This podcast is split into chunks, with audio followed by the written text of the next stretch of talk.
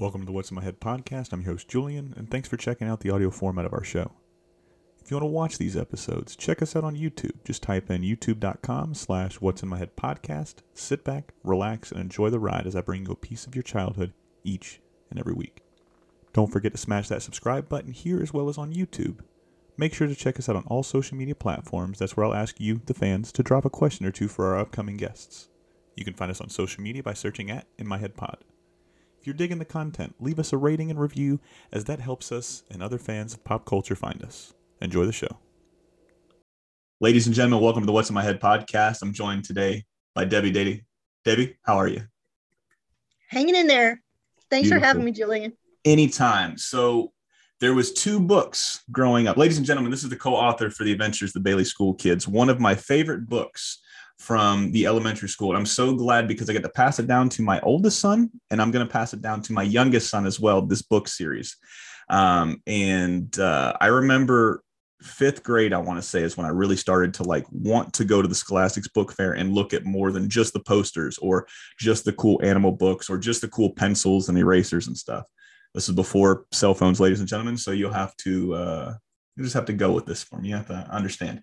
Uh, pencils were the thing back then, the cool erasers you would get at the Scholastic Book Fair. But one thing I always wanted to get was the Bailey School Kids books and the Harry Potter books. And we talked briefly about this, and I wanted to bring it up.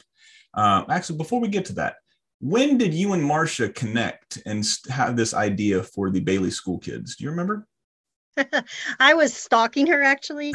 Um, we were both teachers and uh, hadn't met yet. She was at a school in Lexington, Kentucky, and I got married and, and, and moved, uh, started teaching at a little school in Versailles, Kentucky. Unbeknownst to me, she had taught at that same school at the position I went to in first grade, mm-hmm. and she left and went to another school. Well, I found out why she left. And I, after teaching there a couple of years, I went to the same school that she was teaching at and took her first grade position because she decided to go to third grade. So I was like stalking her all this time. And then uh, one day we were both, believe it or not, exercising in this, this school um, had like this weight room. And we were lifting weights, pumping iron.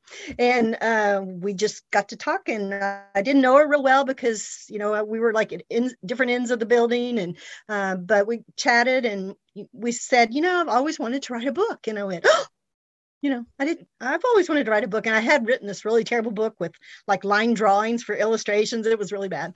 Uh, but Marcia is the kind of person who says, well, let's do it. And so the very next day we sat down at, uh, uh, in at table in our school cafeteria called the teacher's table, and we started writing stories together. So I stalked her until until I caught up with her. Well, I mean, some sometimes you just got to follow some people around until uh until something good happens, I suppose. Um was the first idea you guys started kicking around collectively, was it the Bailey School Kids, or were you guys just brainstorming? We actually wrote for about a I think it was like a year and a half before we were um I had a really bad day. we we were both teachers. Well, at that time, I had become the head librarian, mm-hmm. and we were uh, had been writing together for a little bit. And the kids in the school were having one of those days where they were kind of goofing off and acting silly. And I noticed in my library, but when I went over to my friend Marcia's computer lab, where we were going to work on a story together during our lunchtime, she met me at the door of her classroom and she said, these kids are driving me crazy. I can't take it anymore. She said, I think I'd have to be some kind of monster teacher and have horns and things, have steam out my ears and shoot up fifteen feet tall. And when she said that, I went, oh, Marcia, I like that idea. I think we should put away this real serious story we've been working on. And we should write a story about a teacher like that. And that's where Missus Jeepers from the Bailey School Kids came from. And actually, when we were um, trying to decide what our characters should look like, we were sitting in my office um, in, in my uh, library, and the um, foreign language teacher came in. And she spoke with an accent, and she had long red hair and long fingernails. And when she came in, we went, oh, that's what we want our main character to look like. So that's where Miss Jeepers came from. Does uh does the foreign what, do you remember the foreign language teacher's name? Yeah, Missus Green. Missus Green. Uh, You're does, listening, Missus Green. Thank you so much. does uh does Missus Green get a royalty check every year? She should, yeah. So what was what was that aha moment like? You, you guys have this idea for this book series, or at least this one book, and then you have your main character as that teacher. At what point do you take all of this and say, you go to a publisher and say, I would like to make this a book, or was that just a lot more work in the process, I guess? Well, we wrote the entire book and thought that was it, one book. And um, so we sent it to, actually, one, rejected, two, rejected, third, Scholastic, and they bought it. And um, they bought it very quickly, actually. We were really excited. Um, Marcia came in to, to my office where we were going to go to lunch, and the phone rang, and it was an editor from Scholastic, and they said, we really like your story. Vampires Don't Wear Polka Dots. We want to buy it and make it into a book. And I was so excited. I literally danced on the tabletop in my li- library. I was like, yes. and But we didn't think of it being a series.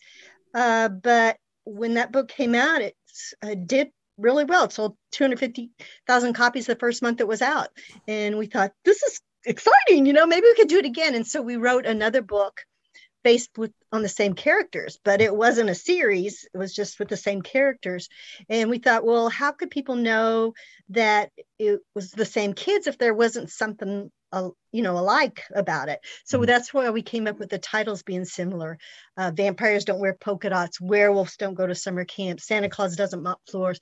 And that's where that came in. And it wasn't until actually the sixth book came along uh, that Um, Scholastic asked us if we would like to write four books, four more books in our series. And we said, series, it's not a series, but that's when they turned it into a series with a series logo. And actually, um, we kept getting rejections for the first six. We would write, like, Werewolves Don't Go to Summer Camp was rejected twice before we got it right. Ghost Don't Eat Potato Chips was rejected, I think it was six different times. Wow. And we changed it totally wow. from beginning to end until we got it right. So it wasn't easy. I'd like to say it was easy, but it wasn't easy. We kept trying, and um, nobody told us that you should give up when they say no, because we just kept trying. Uh, and thankfully, it, it worked for us. So what is it like? Obviously, I, I, we talked uh, briefly before, and for the fans that listen to my show, they know I cook in the restaurant. What is it like as far as your profession goes, doing something collective with somebody else like this? Because everybody's got their, their, their, their, their strong suits and their weak points. And I'm pretty sure you guys cancel each other's weak points, and you guys enhance each other's strong points quite a bit, just working with, you, with each other, because you guys have worked together for so long. Um, but what was that initial, I don't even know how to really ask that other than what was that initial just sit down when you're writing that first book like? Was it hard trying to get each other's, you know, weaknesses and strengths and stuff going? Or what was that like, I guess is what I'm getting at.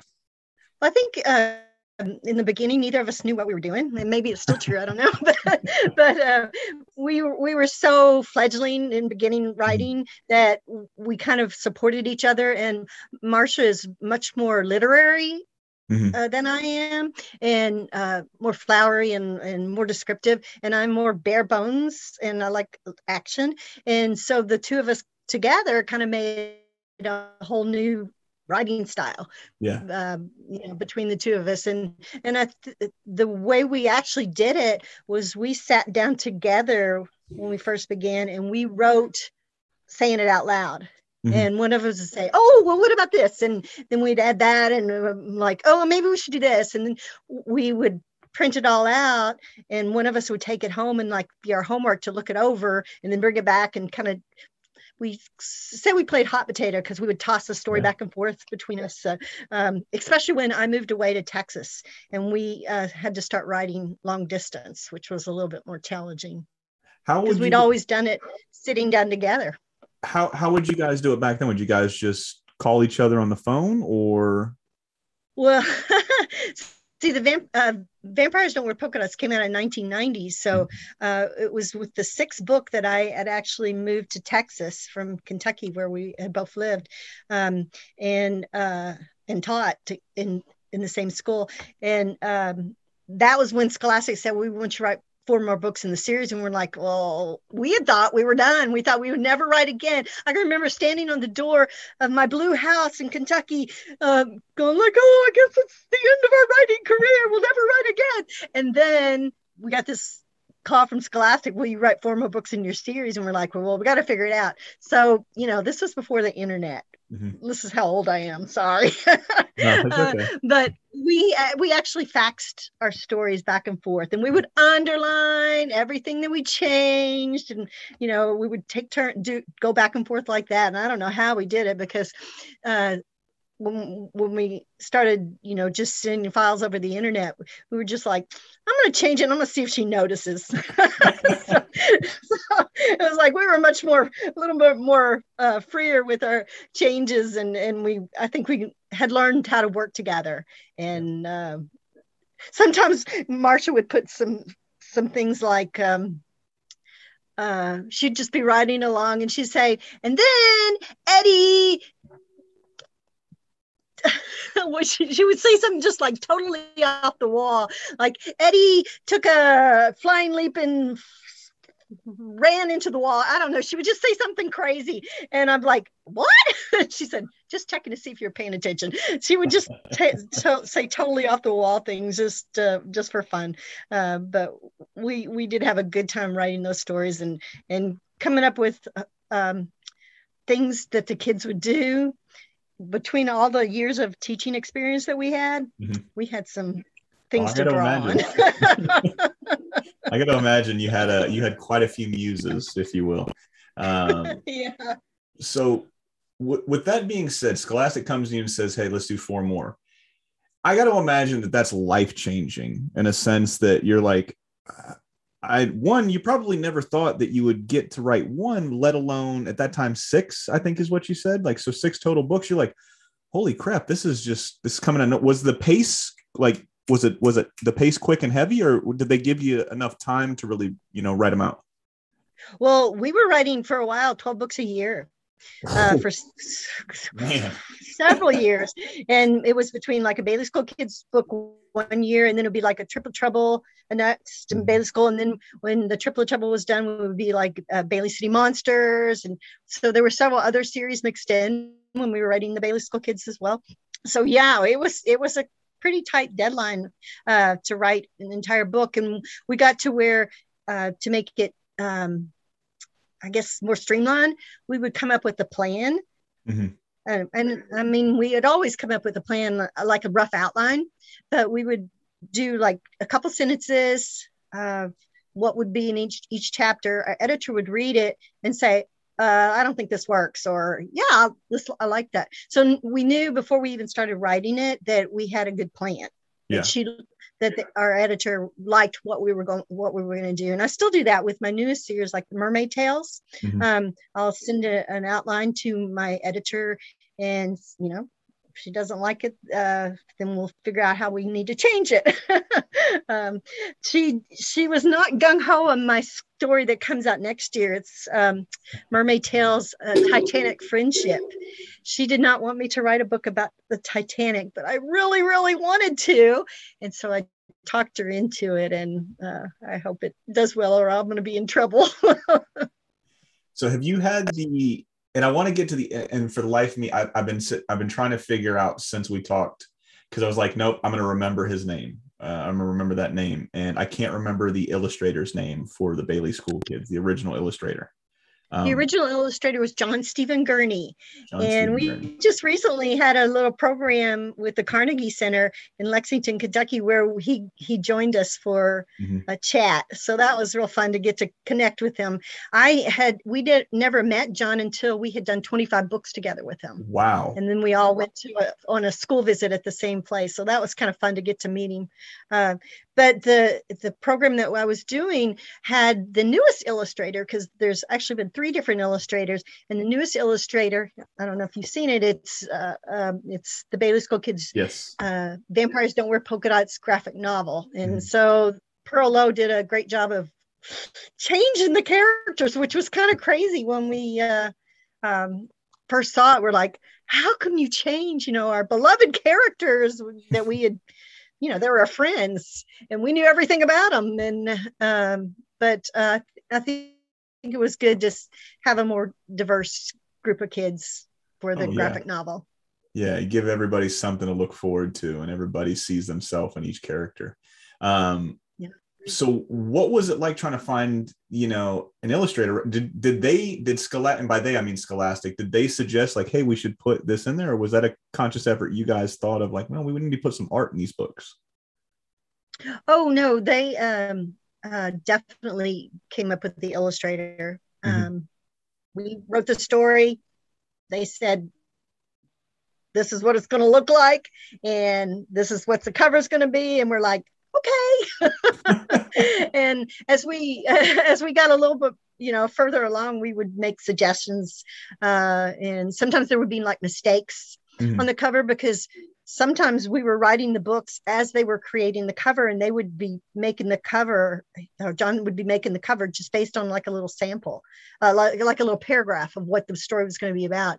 And sometimes there would be like mistakes, like in Genies Don't Ride Bicycles, there was a um, Uh, supposed to be a wire fence mm-hmm. in the story that we had written, but then I think when the cover came out, it was a wooden fence, and so we had to rewrite that part of the book because the cover was already in production. So, you know, there was little things like that sometimes that it had to change, but um, yeah, we didn't really get a say in the illustrations.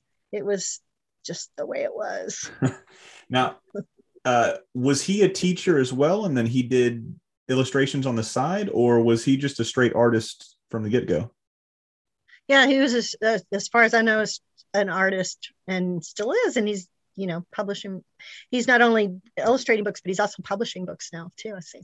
Oh, that's pretty cool. Uh, it all comes full circle.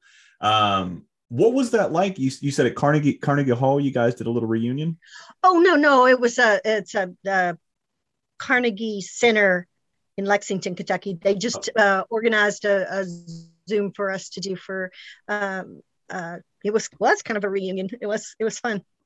Yeah. I mean, I, I got to imagine it, it, it, it brought back so many memories from seeing those original covers back on the day from the books and the Scholastic book fairs. And I, I, I you know, alluded to it just a little bit before we started and before we went down, uh, you know, how these books came to be. Um, but one memory that sticks out very vividly when I was in school, elementary school in particular, was two books came out that I always wanted to get. Um, Harry Potter, of course, that was one of the biggest books of all time. I mean, adults, kids, for everything. And the Bailey School Kids was another book. Those are the only two books that I can remember saying, hey, I, I, I need these books. I, I want to read these books. But one big well, thing. Thanks, I appreciate it. No problem at all. Uh, one one issue that I had, though, and it wasn't even, you know, my issue, it was a lot of the parents were trying to get both of these books banned and pulled from the Scholastic Book Fair. And especially in Florida, where I'm at, um, you know, we were a part of the Bible Belt to an extent. Uh, you know, it was very, I don't want to say very religious, but it, it had some, it had some religion in it. Uh, but they were trying to get these books pulled. You being the author, co-author, uh, what what was that feeling like? I mean, did you have to field any questions with some of these parents, or was everything going strictly through Scholastics at that point? Well, um, we we were challenged. The Bailey School Kids uh, were challenged in one uh, school district, Noblesville, Indiana, as a matter of fact, uh, where uh, where they were hosting, I think, uh, uh, International Reading Association, which I was planning on attending. So I was a little concerned. Concerned I was gonna they were gonna show up with like uh you know I don't know Mines. pitchforks or something, I don't know. But um the school uh did something which I did when I was a school librarian. If somebody challenged a book, which happened, mm-hmm. um I would give them a form to fill out, and the first thing on the form said, you must read the book. Ooh, I like that entirely. Yeah, because If the the people, and it was apparent when uh, Noblesville, Indiana sent uh, the original letters that the parents had um, uh, shared about wanting the, those books removed from the school, that mm-hmm. they had not read the books. Mm-hmm. Uh, I'm a Christian, and I've, I don't want to write anything that would hurt anybody in any way. Um, and one of the reasons Scholastic tr- trusted us with writing books about different monsters was because I was a librarian, and she was a school teacher, and they thought that we were safe to yeah. approach these kind of yeah. subjects. And um, w one of the books they asked us to write was a book about witches, and we were like, we don't want to write a book about witches. That was kind of scary, because actually when I was a librarian, there were uh, there was a, a two students whose parents were witches and they abused them. Uh, so I didn't really want to go there. Yeah. So, but Scholastic really yeah. wanted us to write a book about witches. So we we tried to make it as lighthearted as we could, and we used every fairy tale possible in that book to make it not not horrible, not scary, but more uh, fantasy mm-hmm. and lighthearted. And um, so we were, we've always, I think we've always tried to be a good mix of, of using folklore and um, myths and legends uh, to make the stories not, not something that parents have to be concerned about, yeah. but And, and to add enough humor in it to make it lighthearted and not scary, not scary. That's not to say that, you know, it's for every child, because some children like to read a little bit more scary stuff than some children should not read scary stuff. Um, and our books, some of them do lean a little bit more, more toward a little bit of scary, which, you know, it, I think a parent is right to, to, to read their own children's books and make choices for them.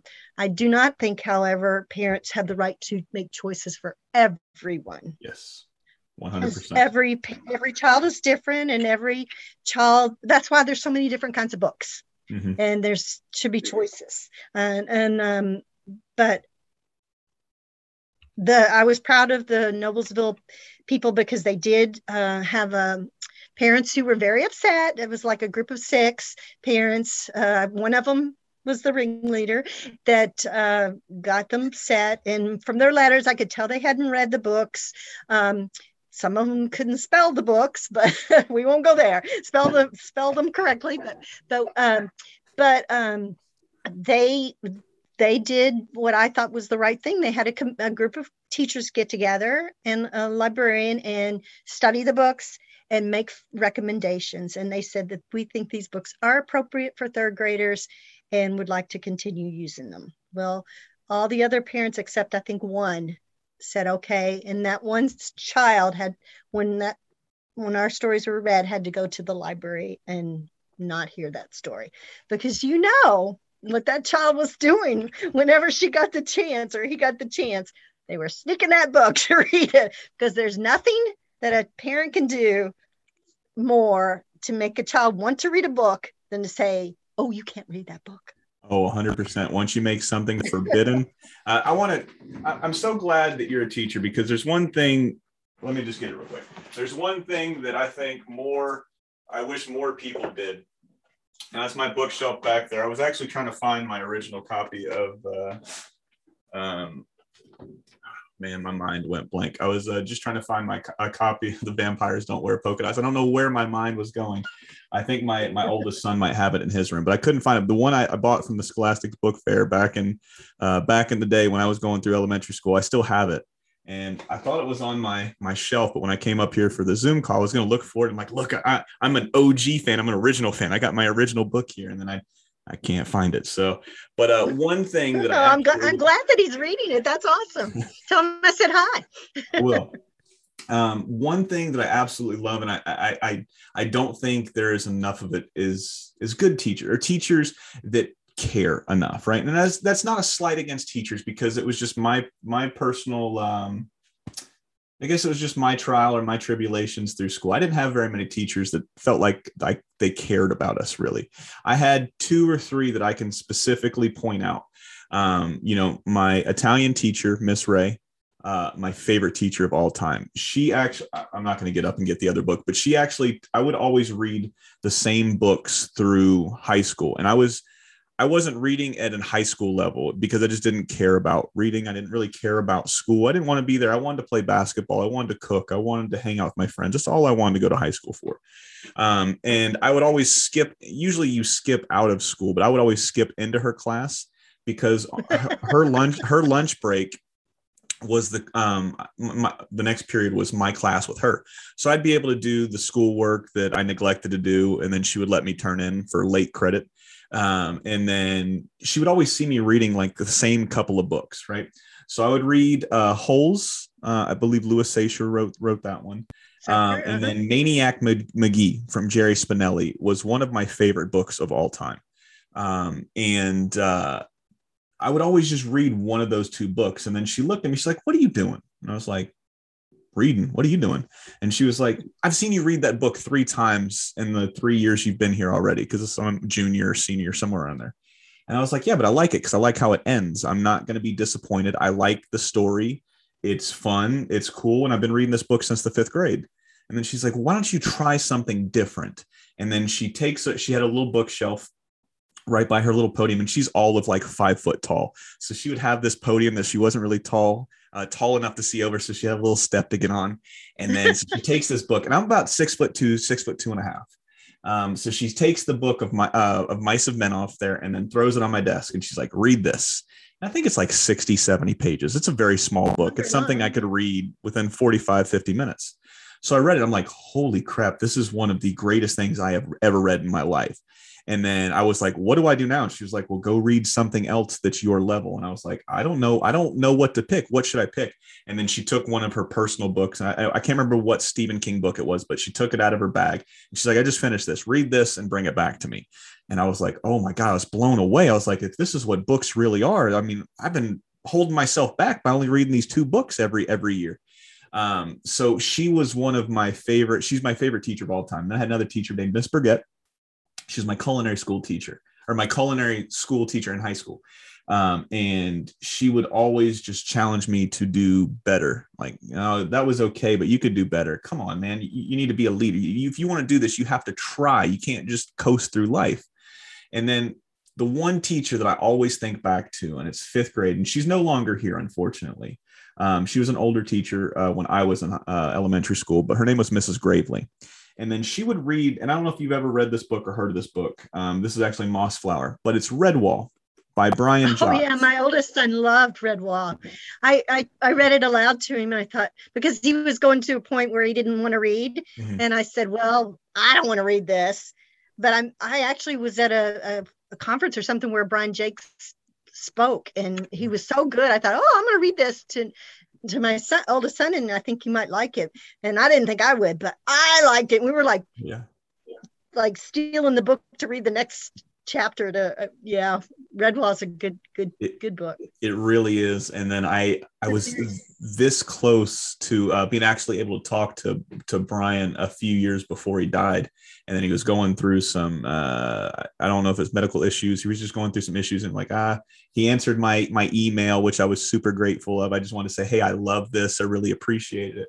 Um, and I told him the story. Uh, you know, Missus Gravely, every class or every uh, time during lunch, because you could eat lunch in the cafeteria, or you could take a lunch and go back up to the class, and then you could. She would read to us essentially during her off period, right? So every character had a different voice. And then she would sit on this stool, right? And then she would do this. She would sit on the stool, and she would turn around as Clooney the Scourge, which was the evil rat. And then she would have her eye covered, and her lip would be snarled, and she would talk in these really cool voices. And then she would use her hand as a claw. It. Yeah. So it was, it was always so vivid. It was always so fun. And then uh, we had the, I, I can't remember the coach's name, but that's how I found out about uh, Maniac McGee. Was the coach, our uh, fifth grade coach. Uh, he was this little Italian guy, and he taught us how to play bocce ball. I don't know if you've ever heard of bocce ball or played bocce uh-huh. ball. Oh, yeah.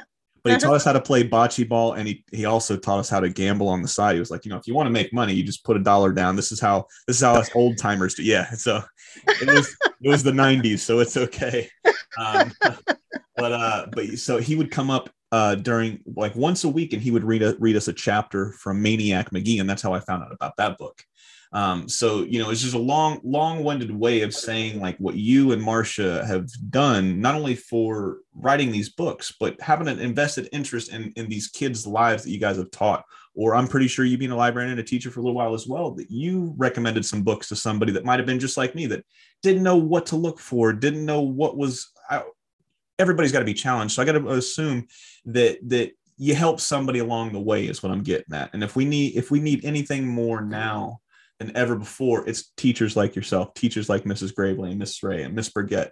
Um, we need teachers like that to have an invested interest in our kids' lives, because this is the future. And librarians too. I'm, yes. I'm a big, big uh, supporter of librarians. I think we need more librarians in schools, and not just um, um, paras, Uh, you know, not just assistants.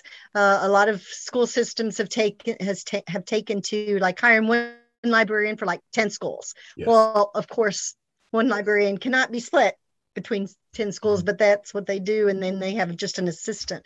Uh, but a, a good library can make a huge difference in a school, and actually, that's how um, I came, we came up with the idea to write about monsters. Um, that. Uh, that coupled with having a really bad day, there there were in my library there were kids who practically fought over this one group of um, monster books, this one series about how you make how they made different monster movies. Mm-hmm. And the kids loved those, and I'm like, wow, kids really like to read about monsters. Uh, but um, I always thought that there's a book for every kid, and it might not be the same book. It's it's a very rare book that I'll, every kid will want to read, uh, but there's so many different books that there's got to be a book for that kid. And uh, when they came to my library, I was bound and determined to find something that they would love, and uh, hopefully I did some. Yeah, I got to imagine you did. And I mean, you touch so many lives with these books, I'm sure, because I'm, I, I guarantee there's millions of fans like myself that grew up with these books. These books were, you know, I don't want to use that word disparagingly, but these these books were our religion growing up. We look forward to these books. We, we would break open these books like, oh, man, I love this, you know. Um, but going back just for a second, because there was something I wanted to hit on.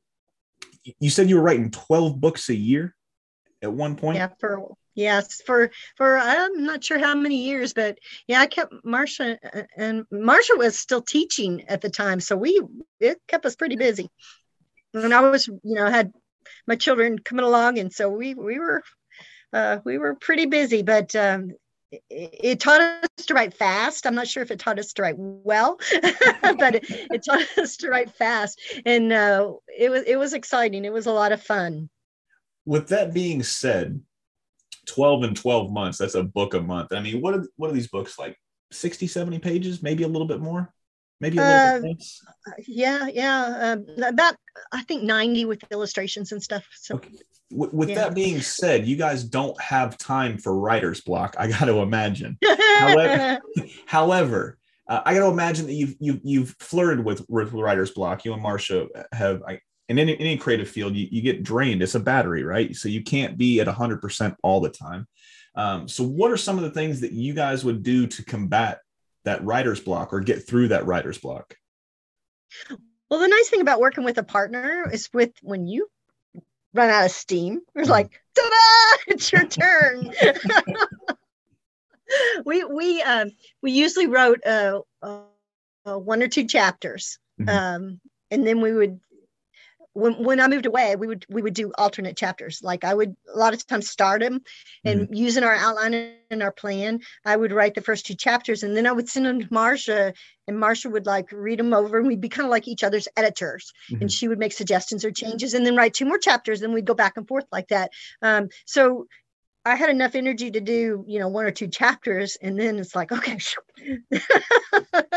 it's time for you to be creative, Marcia. So um, I think um, having that support system really helped, because, you know, when if we ever felt like quitting, which we did sometimes before we, especially before we sold our first story, um, we'd feel like, well, I know I felt like, well, I'm not going to quit if Marcia's not going to quit. What would she think of me? You know? So I, I was like, I couldn't, I couldn't quit if she wasn't going to quit.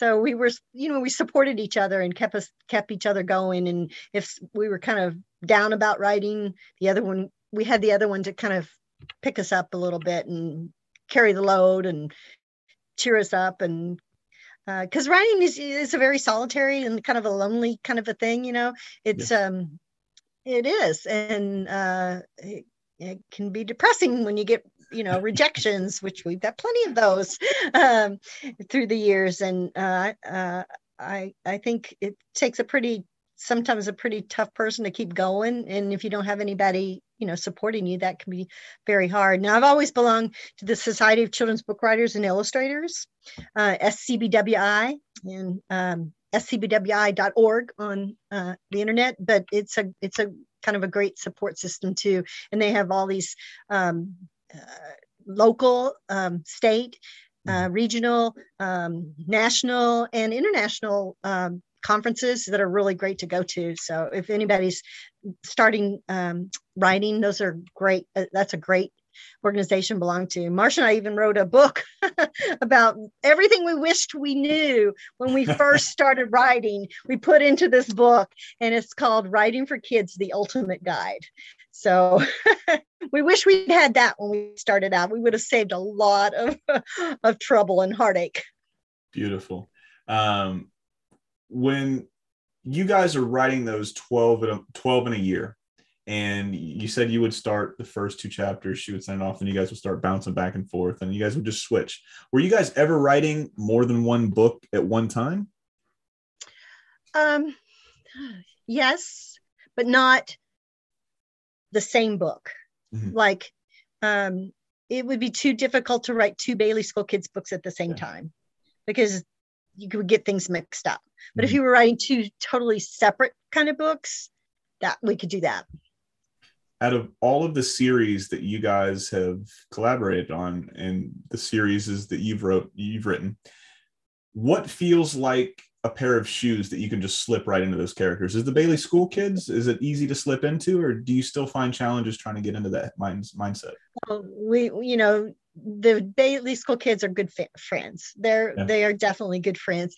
But anytime we were uh, writing uh, a book in a series that maybe we hadn't writ- written recently, we would reread the books in that series to kind of get us in that mindset. And that was very helpful.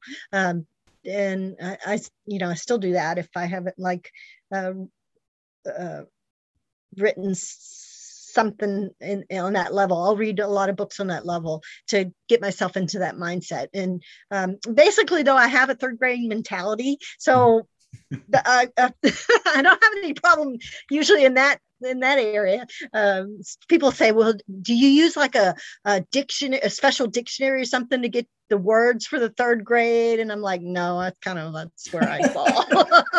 Second, third grade is really easy for me." That's the moneymaker. It's my third grade mentality.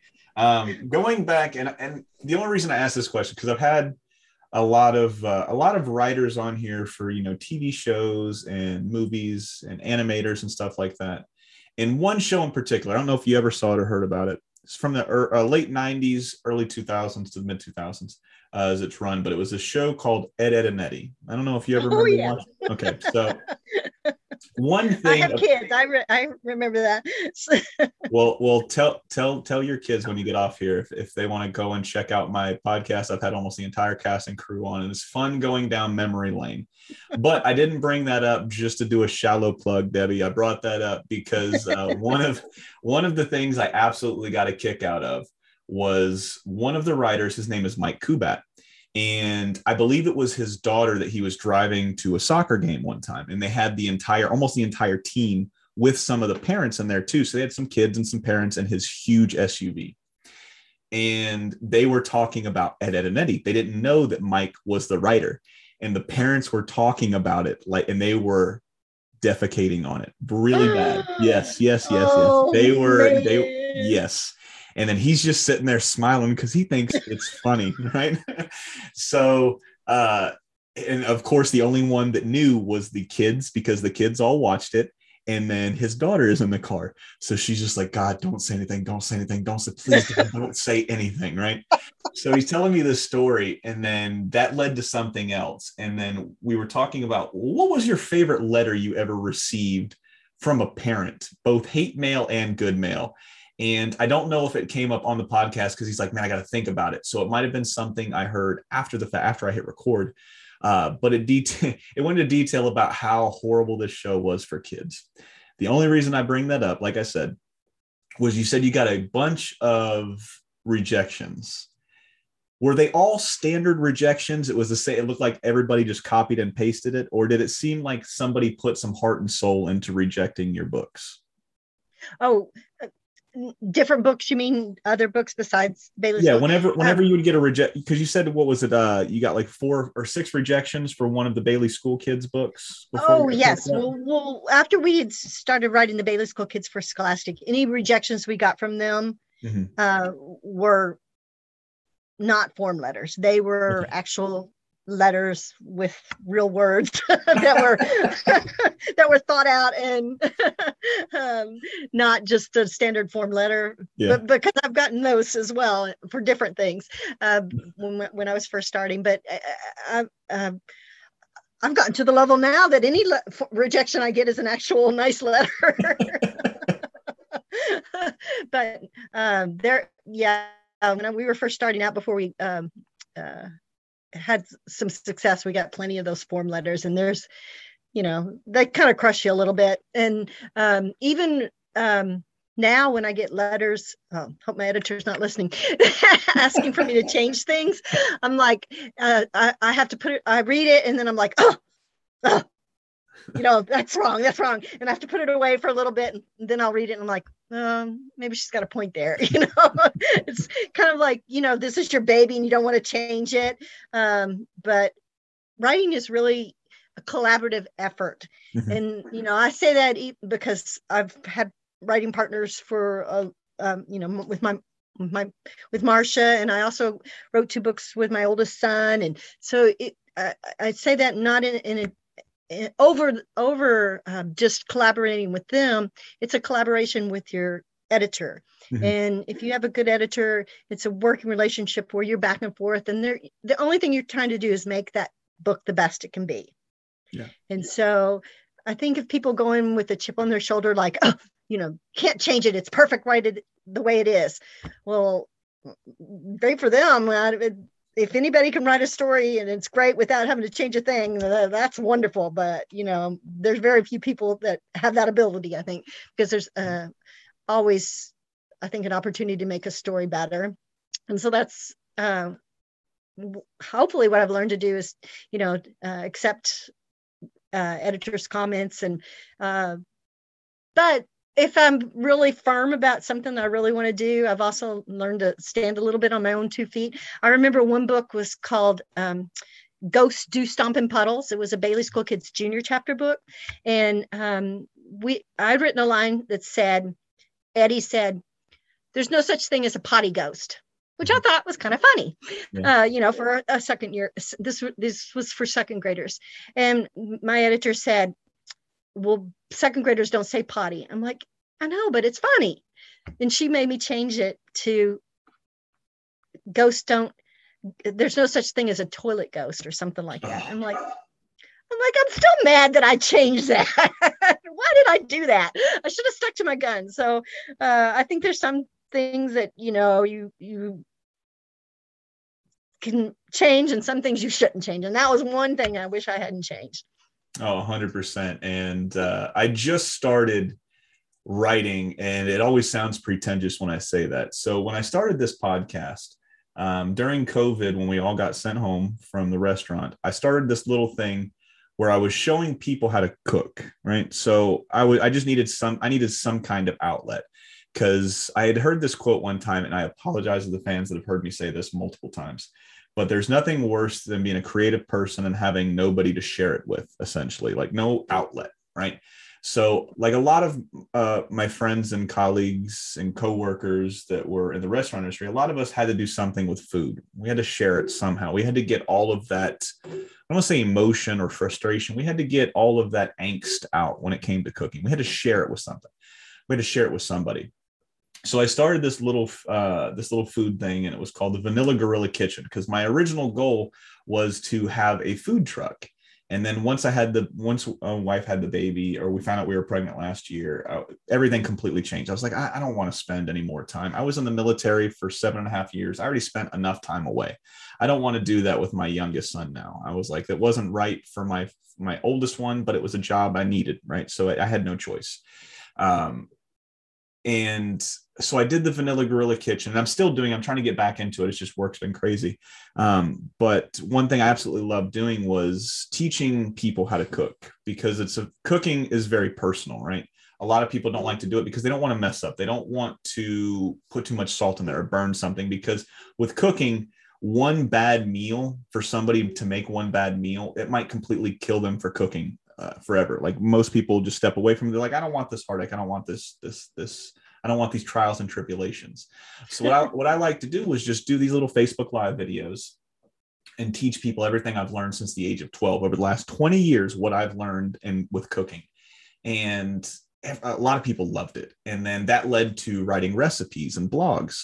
And then it led to this podcast. And this podcast led to me writing an article. And the only reason I bring this up is because you're just talking about how it's collaborative, or you need people to tell you when something's good and when something's bad. And with food, I always go for the bad right away. I want to know what was so bad about it. I want to know what I could have done to make it better, because it's just how my brain works. If I don't knock it out of the park this time, rest assured, the next time I do this, it's going to be ten times better than what I did before. So with writing, I didn't realize like how personal, like I was going to take any kind of, any kind of negative. It hurts, doesn't it? It wasn't even, it wasn't even negative. So my, my, my buddy, he's like, hey, just write an article about one of your favorite cartoons. So I write an article about one of my favorite cartoons. And then he's like, so I had one of my friends that he's completely objective. He's a third party. I've never met him. He's never met me. He's like, I had him read it because he's a fan of cartoons as well.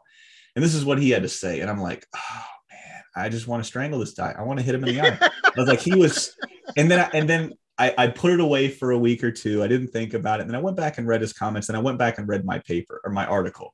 And I was like, man, I know why that one stung so much, because everything he said was correct. I suck at this, but it was my first article. And I, I, I like seeing that. And that's what's so fun about podcasting and so fun about stuff when you put something out there, right? With my first podcast to this one, I've been doing this for over a year now. And when I go back and listen to the first couple podcasts I did, I cringe just listening. I'm like, oh man, I'm a bumbling idiot there. Like, why couldn't you say, you know, that word? Why couldn't you say that? So you start to see, but you see growth. You're like, so then I look three months after I first started. I'm like, oh man, I'm getting a little bit better. Six months, nine months. Now I'm here at a year. Yeah, I still make mistakes, still screw up. I'm still trying to write. I'm still trying to write the first draft, be the best draft, right? I don't want to have to do edits and stuff. But like you said, it's it's there's, that's there's what we all want. Yeah, you know, so it's it's definitely a learning curve. And I think um, kids in school have to learn that too, uh, and teachers sometimes too. They expect, like on tests, they they have to write something, and they expect it to be perfect for this mm-hmm. test. Uh, but you know. Y- It's a process. It's not just you write it and it's perfect the first time. It's it's a process. You have to to uh, it's layers, you know, adding yes. layers to make it better. And and um, it, yeah, I, I would love it to be perfect the first time. That would be great. it, it it really would. And then I never really noticed it until probably now, uh, you know. And this will be like the last uh, last kid story I say, but. Uh, My oldest son, he played basketball for a little while. And that was a sport I played uh, from the age of six until I still play it. I, I won't play anything like too crazy because I don't want to get hurt and then not be able to go to work and then not be able to pay my bills. So I got to make sure I, I don't do anything crazy. I'm not a kid anymore. Um, so a few years ago, my son picked picked up a basketball and he's like, Dad, I think I want to play. And I was like, all right, cool, no problem. I did this. Uh, I was like, just do what I do and, and you know, you'll go from there. And then I started watching him, watching him, watching him. He's like, so how am I doing? I'm like, ah, oh, man, maybe I'm thinking in my head, I'm like, maybe this sport isn't for you. I'm, I'm thinking, I'm like, I, I was like, just watch what I do. I found out that it's so like, especially now in today's day and age, like everybody wants everything to be perfect right out of the gate, right? Everybody wants to be, everybody wants somebody to have, have already practiced ten thousand hours at something. Like you should be proficient. You've done this twice. You should know how to do this correctly. And I didn't realize it. And I'm like, man, That that's that's that's unattainable. You can't come out of the gate first draft. Every Stephen King doesn't come out of the gate first draft. I'm pretty sure at this point in time, I'm pretty sure he'd get it on the second one. But that's neither here nor there. I mean, he's he's going through four and five and six and seven passes. Um, but ladies and gentlemen, just know that anything worth doing is going to take some time to get used to, and it's going to take some time to get proficient in, and will for sure take some time to master. Bruce Lee had a great quote, and I'm going to butcher it. But here's the gist. He's like, I wasn't afraid of that guy that could do ten thousand different kicks. I was afraid of that guy that did one kick ten thousand times, because he built up that proficiency over ten thousand hours. It's the ten thousand hour rule that I was just uh, mentioning earlier. Uh, it takes time to get good at your craft. Um, if it was easy, everybody would do it, right? So, um, but as we start to wind down, so I know you said before we had a little little flub up there, but I know you said you were having two books come out very, very soon. What were those two books called, and when did they come out? Well, I just actually had two books come out this summer. Oh, uh, beautiful. The Bailey School Kids uh, had a, the first graphic novel come out, mm-hmm. Vampires Don't Wear Polka Dots, and Pearl Lowe did the adaptation. And then Sleepover at the Haunted Museum was number twenty in the Mermaid Tales series that I have with Simon and Schuster. And next year, there's number twenty-one in that series. The Mermaid Tales series has uh, a Titanic Friendship coming out. And I'm pretty excited about that, because I've always wanted to have a character with a um, in a wheelchair on the front of a cover of a book, and there's going to be a mermaid uh, who is in a wheelchair of sorts on the cover of that book. So I'm kind of ex- really excited about that. And um, there's another graphic novel coming out from Scholastic um, for called Frankenstein Doesn't Plant Petunias. Yes. And yes. I've seen the artwork, and it's really a lot of fun. So I'm like, pretty excited about that too. Beautiful. And the last thing I always like to throw out there, Uh, where can fans of your series come and find you on the social medias and say, hey, I really love this, I can't wait to see this? Or if they just want to come by and say, hey, I like what you did, where can they find you? Oh, well, I hope uh, everyone will go to debbie dadey dot com. And if you're a kid listening to this, you can actually write to me on the Kids Talk page. And I answer you every morning of the week of the school work week. I answer you in the Debbie Talk section. So you can uh, get a quick answer to any question you might have. Give me suggestions on my website. Uh, parents can go to my Facebook page, Debbie Dadey, uh, facebook dot com slash Debbie Dadey, and I'm also on Twitter. Uh, those are the three main places you can contact me or say hi, and um, where I put announcements of, of anything that's coming up. Beautiful. And this is the last question. It's the most important question, because you, you talked about it, and I don't know why I didn't even bring it up, because Kentucky is a hotbed for the ba- for basketball. So are you strictly just college, or do you have a pro team you follow? Because I am an Orlando Magic fan myself. So, oh, you know, I'm I'm Kentucky all the way for yeah. basketball. Sorry. uh, it, it's, it's perfectly fine. So, but I did live in Colorado for a while, and um, Pennsylvania as well. So, you know, a bit of a Steelers, a bit of Eagles, bit of, uh, you know, uh, Dallas Cowboys too. So yeah, uh, those would be my pro teams, I guess. Yeah. Beautiful. Well, Debbie, it's been a blast talking to you. I hope you had fun, because I know I did. It was nice to finally put a face to the stuff that I used to read way back in the day, and that my kids are going to be reading very, very well. The youngest one, he'll be reading in a couple years, but the oldest one, he's read quite a bit of your stuff. So, oh, well, thanks, Julian. It was nice chatting with you. Anytime. Well, she's been Debbie. I've been Julian. This has been the What's in My Head podcast, and this has been another huge piece of your childhood. Good night. Bye. Thanks again for checking out the What's in My Head podcast. If you're digging what you're hearing, leave us a five-star rating. That will help other fans of animation and pop culture find the show. Don't forget to smash that subscribe button, tell a friend, and I'll see you guys and gals next week. Good night.